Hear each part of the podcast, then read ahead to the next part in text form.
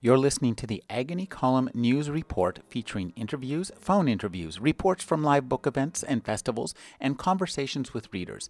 You can find additional news, interviews, book reviews, and more five days a week at the Agony Column website at trashotron.com slash agony.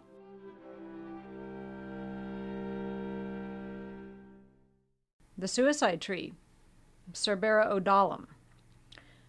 The humid, brackish lagoons of the Kerala backwaters on the southwestern coast of India play host to lion tailed macaques, Malabar giant squirrels, and a race of small but sturdy goats called Nilgiri tahrs. Here, in the low lying waterways populated by vipers, pythons, and stinging catfish, grows Cerbera odollam, the suicide tree.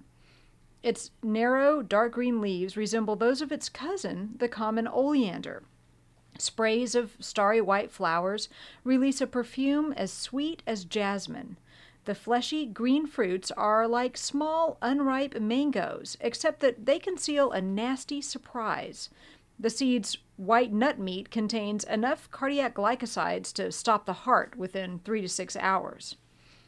The advantages of such a powerful natural resource are not lost on the locals. The suicide rate in Kerala is about three times India's average, with about 100 Keralites attempting suicide and 25 to 30 succeeding every day. Poisoning is a popular method preferred by 40% of the despondent. Uh, women, in particular, favor a dessert of mashed odollam nut mixed with jaggery and unrefined sugar drawn from palm sap as their final meal. However, the nut's bitter taste is also easily concealed in one of the popular local curries, which are usually served with coconut and rice. Because the symptoms of odollam poisoning resemble that of a heart attack, the seeds have been used as a murder weapon.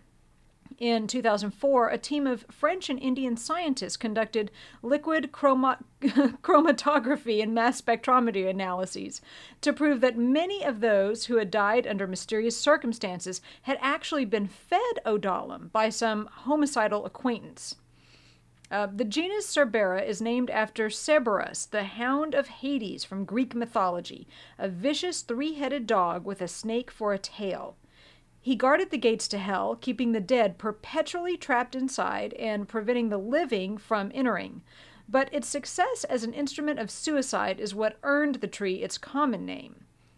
To the best of our knowledge, the scientists analyzing the forensic data wrote, no plant in the world is responsible for as many deaths by suicide as the odollam tree.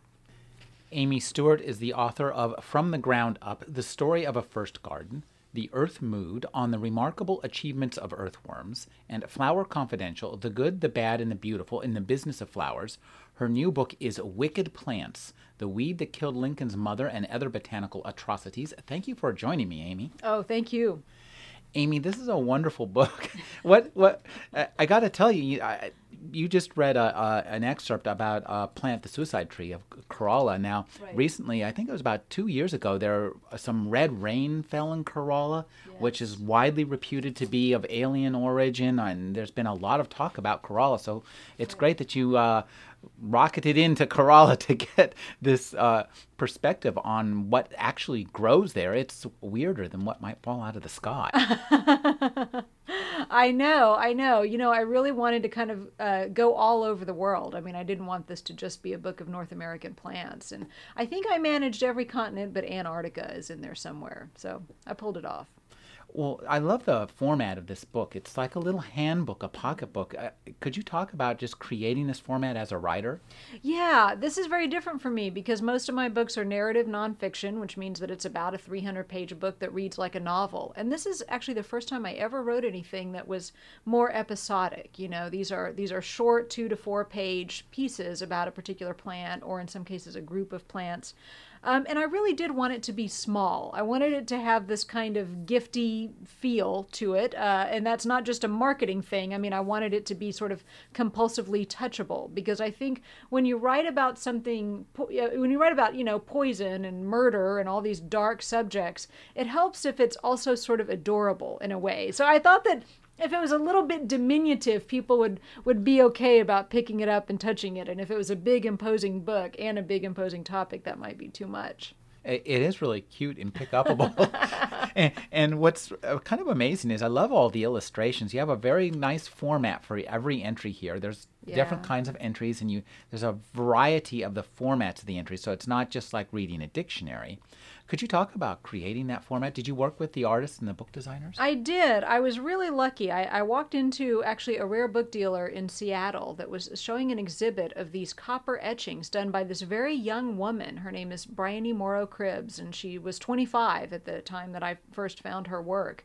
And she's doing copper etchings the way copper etchings were done, you know, three or four hundred years ago. I really? Mean, oh yeah, you know, it's you take a plate of copper and you cover it in wax and you do your drawing into the wax um, and and freehand and of course backwards because it's going to be a print um, and then you dip that in acid so the acid etches away at the drawing but doesn't etch away at the wax and wipe the wax off ink the plate print it i mean it's a very very antiquated way of making art and, you know, botanical books are not illustrated this way anymore. You know, this is how this was done 200 years ago. So, What's great about that is that I think the art has this kind of gothic, otherworldly feel. So even though it's technically accurate and you do get a sense of what the plant looks like, there is this sense of menace that I think you, you get this feeling that it's coming out of another time or another place. It reminds me of Gorey illustrations, Edward Gorey, yes, and it has we, that kind of, like you say, a dark gothic feel. Absolutely, we talked a lot about Edward Gorey as we were definitely his spirit is here somewhere.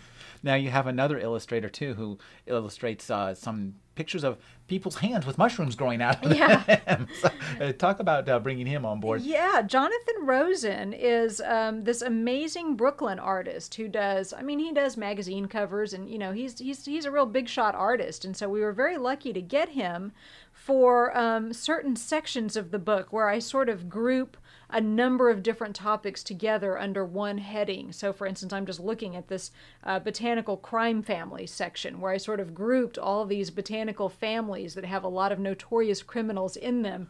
And so he did this great, crazy illustration that's sort of like the crime families, like the mafia bosses coming together around the table, only they're all plants and they're doing terrible things. They're smoking and they're drinking, and there's like a severed head on the table. So, um, so yeah, he really went to town. He really embraced the whole dark side of this idea.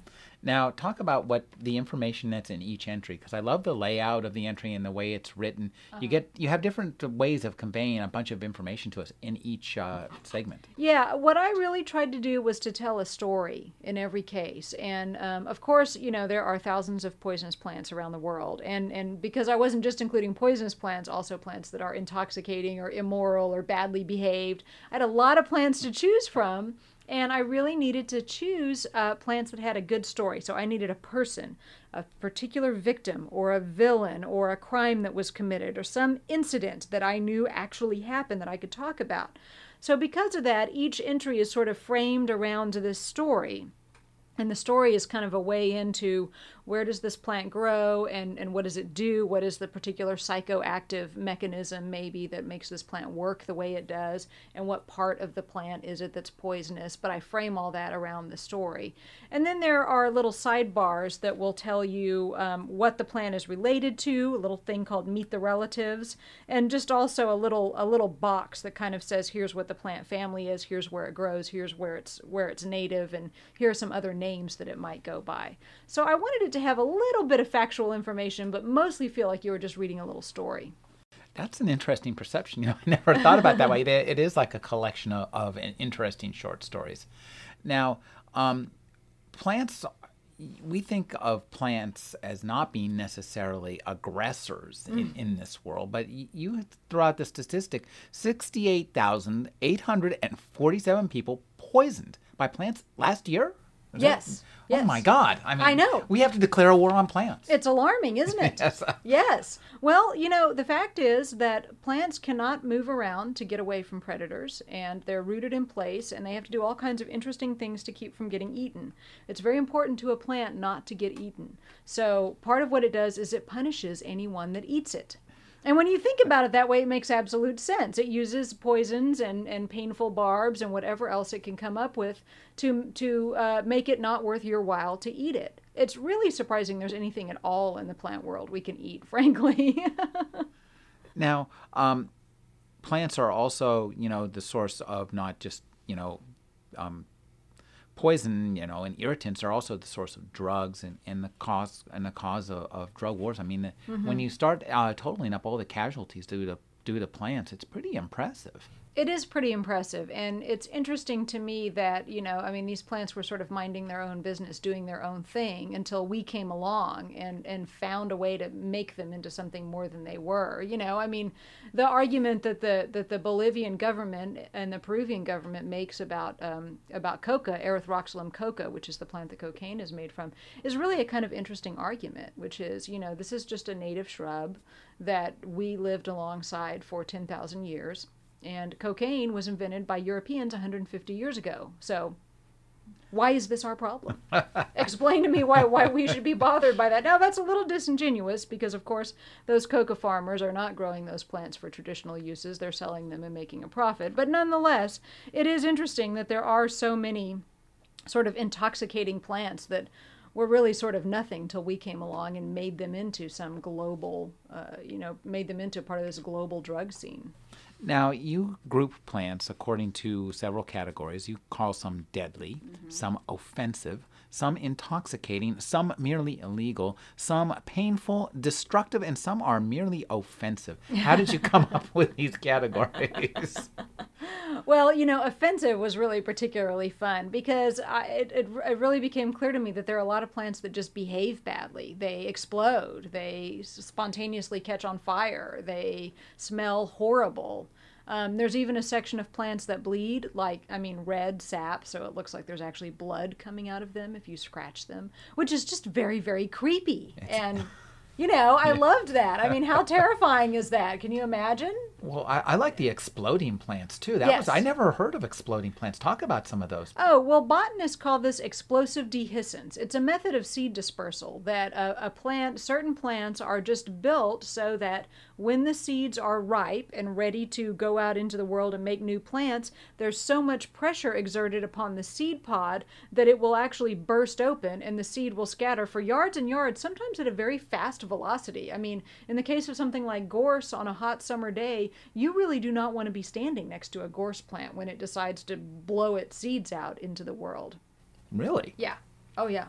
Now, um, you also talk about uh, some of the the stinkers, as you call them. There's the, the corpse flower. Now, yes. we know about corpses. They don't blo- bloom very often, do they? Uh, no, that particular flower blooms very rarely. It's a very, you know, it's a very large flower, and so I just think it takes it a long time to get around to making another bloom. But um, in the case of of flowers that smell like rotting corpses, the thing is, they're trying to attract carrion flies. I mean, they're trying to attract flies that are drawn to roadkill. So it's in their best interest to smell like roadkill in order to make that happen. The roadkill version of bees and honey. I know, I know. That's yeah. really creepy. It is creepy. yes, it's horrifying. Yeah, and offensive. yes, right. Now, um, I didn't know this about figs and wasps. Could you talk about that? Oh yeah, that it's very interesting. I, I have a I have a whole section of um, of called Guess Who's Coming to Dinner about uh, plants that play host to bugs, and which is just sort of creepy in and of itself. Um, and so one of the ones I included was the fig. And in fact, wasps actually crawl inside of figs in order to lay their eggs. And so when the when the eggs hatch, the little little newly hatched wasp have to make their way out of the fig. And I'm talking about the actual part of the fig that we eat in order to, to get on with their lives. So when you hear that, I mean, the first thing you think is, oh no, have I been eating like dead wasp bodies my whole life? Every time I bite into a fig, is there like a wasp leg or like some empty wasp eggs or something that I'm crunching into? And in fact, commercial fig production, they either um, use figs that have not been pollinated at all, it's not necessary to pollinate them, or they use varieties where the wasps are able to pollinate them and get out again. So, in fact, you're not eating dead wasp bodies, but um, in the traditional, traditional old figs, uh, wasps would die in many cases inside that piece of fruit. Mm, yummy. Yeah, I know. It's good. well, let's talk about some of these deadly plants. And I guess uh, first on, on the list for me is the deadly nightshade, belladonna. Yes.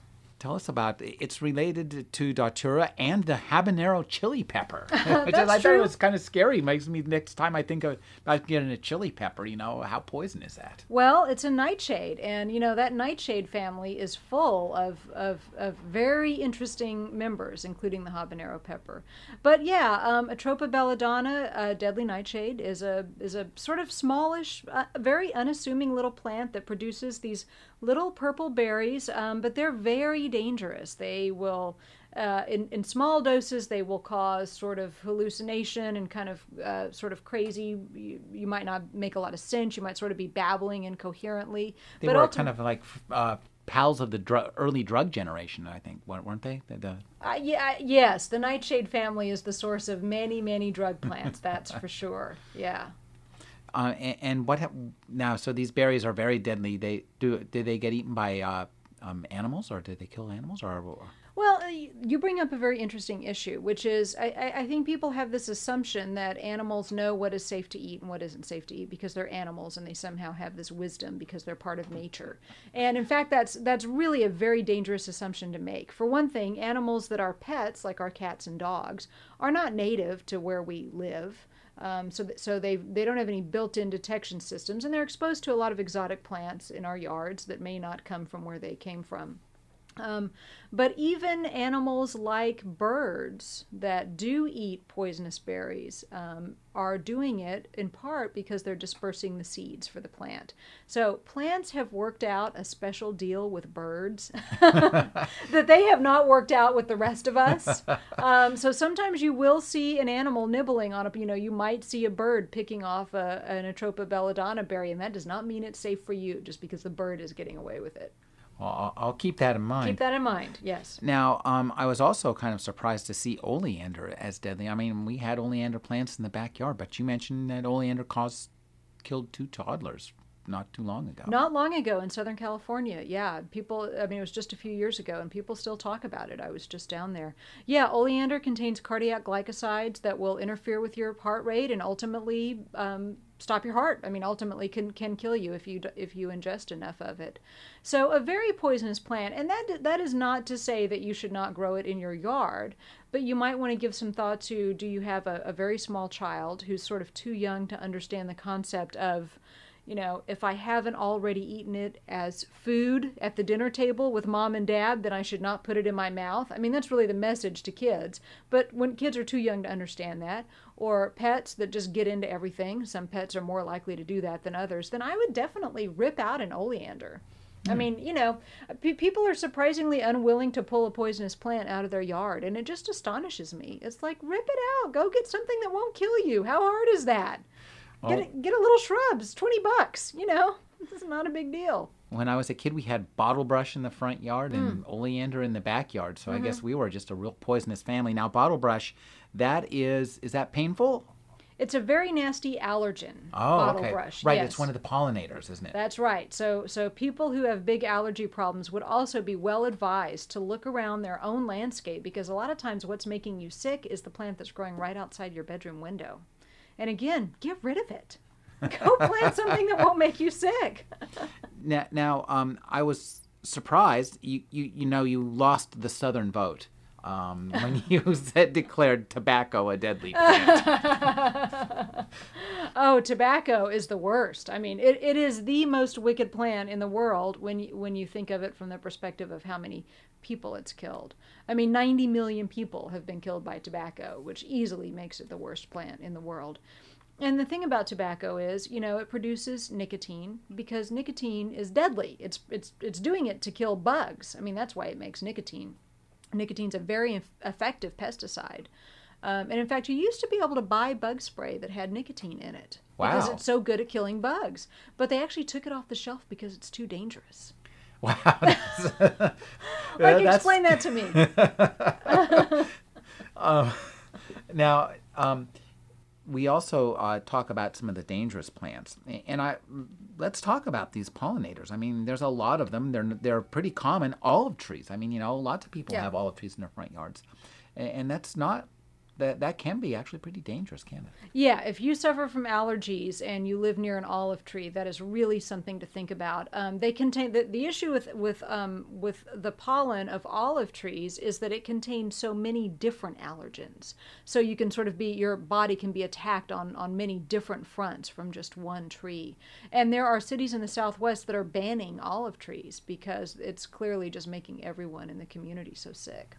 Wow, that's really interesting. Yeah. I, I didn't know that they, that they actually would ban trees because they would make allergies. I'm kind of good. It, it is good. It's starting to happen more and more because really we made we the United States of America we made one giant mistake um, in terms of allergy um, producing plants about 50 years ago when Dutch elm disease wiped out all of the stately elm trees all across the country. The decision was made in many communities all at once to plant exclusively male trees. The thought being there won't be any messy fruit dropping on the sidewalks anymore. Won't that be nice? Well, what they didn't consider is that those male trees just do nothing but put pollen out into the air Wow. constantly to try to find a woman. You know, they're out there, they're they're doing what men do. They're looking for love, and that means that the skies are filled with pollen, and it's some cities are just uninhabitable for people with allergies. Boy, I never knew that. Oh yeah. Now, now you also talk about some of the illegal plants, and uh, we, you, one of the ones you mentioned has been uh, in the news uh, pretty much lately, or it's been the, in my purview is ayahuasca vine, and uh, the the odd combination of chacruna plus, plus Banisteropsis caapi. Very good. That was a mouthful. yeah, it's one of many cases in which it's two plants that have some synergistic effect when they're combined together. And you wonder how many possible plant combinations people went through before they hit upon the combination that would do exactly what they wanted. So yes, this is a tea that brings on wild hallucinations and this you know night of craziness, including vomiting and, and a lot of symptoms that may not really don't sound so great to me frankly. I mean i, I read about this and think yeah give me a martini anytime. But this is a plant that is um, or a tea this combination of plants that is consumed in brazil. And here in the united states it is illegal unless you are a member of that particular church in, in brazil. And so one um, branch of that church has been opened in santa fe by actually someone in the seagram family so they are the only ones. Yeah, I know. The Seagrams. Well, there's there's there a you surprise. go. There you have it. And so they're the only ones who are consuming it legally in the U.S. Now, uh, you also mentioned something called khat. Yeah. and, and this is something else we're hearing more and more about. Could you talk about explain what it what the plant itself looks like and what we do to turn Yeah. it into an illegal drug? Yeah, this is a very uninteresting looking little shrub, um, Catha edulis. It's got glossy, dark leaves, and um, it's it's consumed primarily Somalia, that part of the world. Um, and, and, and the leaves will give you, if you put them in your mouth and sort of chew them while they're fresh, kind of like you would with coca leaves, you'll get this sort of euphoric kind of high. So kind of like caffeine, but maybe a little bit more. And then over time, you get sort of sort of jittery and paranoid and aggressive and delusional after long-term use. So actually, the you know the story of Black Hawk Down. I mean, these Somalian warlords were all hyped up on khat when they were running around that night. Uh, so it's a big issue over there, and, and, and there have been attempts to ban it. It is illegal in the U.S., but the interesting thing about that is what's actually illegal in the U.S. is to possess uh, a quantity of the active ingredient. Well, after about 48 hours, that active ingredient is almost gone in the leaves. You have to consume them fresh. So people who are busted for possession of khat leaves are really trying to sort of delay getting them to the laboratory for analysis because after a while you've just got, you know, dried leaves. Interesting. Yeah. Now, now, um, uh, you also mentioned the betel nut palm as Mm. one intoxicating, and that's an interesting drug. I think I think that was actually the inspiration for the uh, drug uh, melange in Dune because they have the same kind of lips. They're they're lit. Oh. The, the, the the the pilots, the guild pilots in Dune, need to have some um, sense of uh, prescience to be able to see where the spaceship's going to be, so it doesn't crash. And they choose something called melange, which is again make, gives them their lips. And I was thinking, boy, that's like the betel nut palm, isn't it? It very very well could be. And and this is another one actually that's a combination of two plants. So you take the nut from this palm and you wrap the leaf from another unrelated vine around it to form this little packet called a quid, which you would then uh, you know chew on all day long or, or keep in your mouth. And it uh, it's also another one that is a stimulant. Um, turns your teeth black, which is great, right? And makes you salivate copiously, and it's this red saliva. It turns your spit red and you have to spit it out. Um, it's gross and you cannot swallow it. And so the sidewalks are just uh, in someplace like Thailand or Indonesia where this is consumed, it's just red from people spitting out this juice. Now, uh, also in the intoxicating, I guess I'm, I'm interested in the intoxicating plants, mandrake root. Yes. Uh, now, that's something uh, um, that ends up in plays and Shakespeare, and, and Right. it's it's very creepy looking, isn't it? It is. It is. Mandrake is a great one. I actually grow mandrake in my garden. It's hard to find. You know, you cannot walk into any garden Really? center and buy a mandrake plant. But I tracked down a company that sells medieval herbs and they sold me a couple of mandrake plants. And above ground, it looks like nothing. It's this boring little rosette of leaves. It looks like, I don't know, a radish or something above ground. There's not much to it. But it has this crazy forked root that, you know, can very much look like a human body. I mean, it looks like it has little legs and arms. And um, it was thought that, I mean, long ago in the Middle Ages and earlier, it was thought that when you pulled it out of the ground, it would scream when you pulled it out, and that and that the screams were so loud they could kill you. So that's terrifying. But in fact, it's a narcotic. Um, a very dangerous one to experiment with. This is the one, of course, that Juliet uh, was given to drink to make it appear that she was dead when she was only sleeping. That would have been wine laced with mandrake that she was given. That proved to be a little more effective than uh, she and uh, Romeo anticipated. As with so many wicked plants, there were unintended consequences. Yes. Now, uh, I was interested in some of the painful plants that um, the phototoxic uh, compounds. Explain what that means and, and what, what has that. I mean, celery? Yeah, celery is a fascinating one. Now, you would need to eat an incredible amount of celery in order for this to happen. And I don't think anybody loves celery this much. But if you ate enough celery, uh, you would be very susceptible to sunburn. So, these phototoxic plants are plants that will give you a burn or a rash, but only if you're exposed to sunlight. So, you could eat the same amount of celery and stay inside for three days and nothing would happen. Um, and many of them also people who work in the fields or work in packing facilities where they're packing uh, celery are at real risk for getting pretty severe burns on their hands just from sort of the juice of, of handling the plants. Now, I was really interested in the blister bush. I mean, this sounds really, really nasty and, and painful. Painful. Yes, I have a whole section called "Here Comes the Sun," and uh, and and these are all plants that will raise these awful, awful welts. Um, uh, pretty, pretty spectacularly painful plants. And those will last for years, won't they? They can. They can, yeah. Now, um, also, you have a, a picture of a nettle, and the picture you have Hmm. of the nettle, and I guess that's the uh, uh, Briony drew it. It Uh-huh. is the scariest damn thing I've ever seen. It looks like a snake made out of hypodermic needles. Yes. Oh, yes. That no, I think actually Jonathan did that. Yeah, that's a great that's a great picture. But you know, that's the thing about nettles that I think people don't realize. Those tiny little hairs, and they really don't look like much more than peach fuzz. Honestly, I mean, they're quite harmless looking. But each one of them actually is like a little hypodermic needle in that it has a little bit of poison that it releases under the skin once it gets in there. So quite an amazing plant. You really think, wow, how, what made it think to do that? Well, I just keep reading all this British literature where they're making nettle soup, and, Mm-hmm. and I, I guess those hairs get kind of sauced away, or That's right. They get that's exactly what happens. People drink nettle tea. Um, so yeah, at that point, it's it's harmless. It's it's more if you get it on your skin. Well, all I can say is that anybody hands me a cup of nettle tea, and I'm going to see that snake made out of hypodermic needles and think, no, thank you. Yeah, not so much. I'll go with green tea. um, in the deadly category, we also have uh, something that I didn't realize: uh, toxic blue-green algae. Thank you, Cousteau. Yeah. oh oh well yeah, killer algae for Yeah. Cousteau. Yes. Killer algae is basically a seaweed. I mean, if you just sort of think of what you imagine seaweed to look like, that's what it looks like. And this is just one mutant plant, and that's what's weird about it. Is just one plant in one aquarium in Germany happened to mutate so that it became much stronger and much better able to survive in cold water pretty soon every aquarium in the in Europe wants one because they have these cold water tanks and it's so pretty.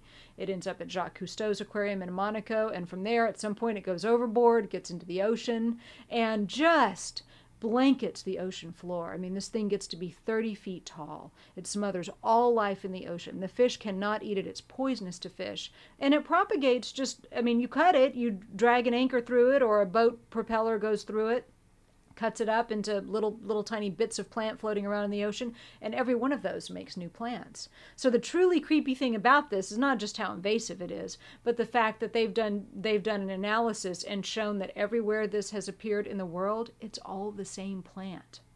Boy that's scary. That's it's just the clone. one plant. It's a clone yeah. Wow. Yeah. Um, and speaking of kind of intractable plants that grow endlessly, I love kudzu. Yes. And, and, because, uh, I mean, there's all sorts of great stories about people who fall asleep in the kudzu vine and can never get up again. That's right. Yeah, and you see you see these photographs of cars and even buildings that have been completely overtaken by the vine. And there again, this we did this. I mean, this is a plant that was brought deliberately to the United States um, um, from Japan. It was thought that it would be good for erosion control, and we could feed it to the cattle and it'll be great. It's very pretty. It'd be great on so many levels, and it just turned out to be freakishly, freakishly invasive. Now, do you, why don't we have that in California? Is it by virtue of not protections, or, or just it's not happy here? I think it's not happy here. It really needs that very warm, humid kind of climate to do well. So we've been lucky so far. Oh well, I'm glad. Hopefully, there won't be a mutant uh, that'll yeah, really. take over uh, California. Really. Um, when you talk about uh, some of these plants, you, you talk about um, these. I, I, love this category of ordeal poisons. Oh, I, yes. That's so interesting. It's fascinating. Yeah. So this is where the phrase "trial by ordeal" comes from. If you've really? ever heard that phrase, yeah. So the idea, and so so this was a custom that that originated in Africa, and James Livingstone reported on this when he came back. I read all these old accounts in the London papers of what he was reporting on when he came back, and and this was one thing. So the idea was that if you were accused of a crime, you would be fed this poisonous bean, and if you died, that meant that you were guilty. So you had been appropriately punished. And if you lived, that meant you were innocent and you got to go on. I mean, in some ways, it's a it's it's, it's so simple. What what a, what a wonderful way to administer justice. Think of all the time and trouble we would save. yes. Yeah, perfect. Now, um, I I never knew that uh, corn was had was deadly, and nor did I know of its connection to Bram Stoker. well, um, yeah, I have this section called "Deadly Dinners" of um, plants that we eat or that some cultures eat but that can be very poisonous if they're eaten the wrong way. And so the example with corn is um, is a disorder called pellagra, which is actually a terrible, terrible niacin deficiency. It's a B3 deficiency that comes about if you were to eat pretty much an exclusively corn-based diet. So if you were a peasant and all you had to get you through the winter was this corn that you had stored up, and you were going to eat that morning, noon, and night, and not combine it with other foods, then you would you would end up with pellagra. And so the symptoms of pellagra are um, pale skin that blisters in the sunlight, and this sort of um, um, kind of kind of crazy uh, behavior that keeps you up all night. You can't sleep. You're very restless. You're up all night. Maybe you sleep some during the day. You cannot eat normal food, and you just get this ghastly, morbid appearance. And well, then you die. and uh, and uh, there is some thought that the myths of vamp- vampirism, you know, came out of Eastern Europe, could have been pellagra victims because when corn came from the New World back to uh, Europe, people didn't realize the dangers of eating it by itself. And there was a lot of pellagra there at the time. So yeah, I mean, Dracula really does look like a pellagra victim. If you put the two side, if you put Bela Lugosi side by side to uh, to a photo of a, of a pellagra victim, you'll you'll see the similarities there. Well, you know, since we live in a society where a large part of our food is now uh, some subset of corn, whether it's syrup, sugar, or you know carbohydrates. I, I mean, it explains our fascination with vampires. Maybe so. now, of course, no uh, book on deadly plants is uh, complete without a section on mushrooms. Ah, uh, yes. Even though they're not technically plants, they're a fungi. I could not help but include them because, you know, of course, they're so fascinating and so very, very deadly. I have to say, writing this book made me much more cautious about wild mushrooms, probably excessively so. Well, I can I can see why. I mean, there are fatalities every year of Yes. of, due to mushrooms. Every year. And, and now you also talk about deadly drinks. I didn't know you could get cannabis vodka. You can get cannabis vodka. I have some cannabis vodka. It's not all that exciting. It's vodka with hemp seeds floating in it, you know, so it's sort of a novelty. Um, you can also get a drink called Agwa that has uh, that's flavored with coca leaves. It's very green and sort of medicinal tasting. But I really like the more traditional things like absinthe. You know, is a very much based on a wicked plant, Artemisia absinthium, wormwood. Oh, wow, I didn't know that. Oh, yes. yeah. Yeah, yeah. Wormwood um, contains this compound called thujone that can cause uh, seizures and hallucinations. Now, as it turns out, it doesn't really survive the distillation process, so you end up with very little thujone in the finished product. But um, it is a very wicked plant to start with, so. Well, you can now uh, buy absinthe again in America. You It can. It It- just re- recently made legal, wasn't it? It was. It was sort of inadvertently made legal in Europe when the EU wrote its constitution and just forgot to outlaw absinthe. And um, and then so later in the United States, the FDA regulates the thujone levels in it to make sure that it's safe in that way. Mostly absinthe. The thing with absinthe, to tell you the truth, is that it is just highly, highly alcoholic. It's twice as much alcohol as gin or vodka. So Oh. that's what's so dangerous about it. yeah, I guess so. Yeah. Now, uh, when you put this book together, um, could you talk about you know the kind of research you did? What Mm. how how many of these plants do you have growing in your garden? I mean, how afraid should we be of where you live? Well, I have a poison garden that I planted deliberately. So I have 30 or so um, wicked plants growing in my garden. But um, a lot of my research, it was interesting. I mean, I obviously did some botanical research and I traveled to some botanical gardens. I went to the Alnwick Poison Garden in England, which is a fantastic garden of poisonous plants. But a lot of it was actually more, I, I, it, was, it was more about the people. You know, I needed those stories of a murder or just some some dreadful occurrence out in the jungle somewhere. So um, a lot of old old newspaper archives and uh, a lot of medical case histories. I was just digging for any. I'd, I'd I'd zero in on a plant and then I'd have to go find my victim. I'd have to find where the body was buried so that I could include it. do you look at plants differently now? Um, yes, absolutely. And one of the things that I think about a lot more is is how plants are related. I mean, I will now look at a plant and go, I think that's in the carrot family, which means there's a 50-50 chance it's very dangerous because the carrot family has a surprising number of very deadly relatives, including uh, poison hemlock. Yeah, that was one of the things I love those entries related to. Yeah, as you read through the related to, uh, more and more foods fall off the list of, of well, gosh, I mean, I don't want to eat that.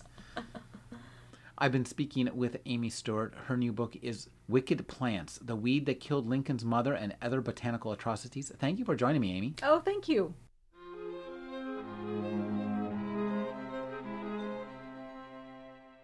You're listening to the Agony Column News Report featuring interviews, phone interviews, reports from live book events and festivals, and conversations with readers. You can find additional news, interviews, book reviews, and more five days a week at the Agony Column website at trashotron.com slash agony.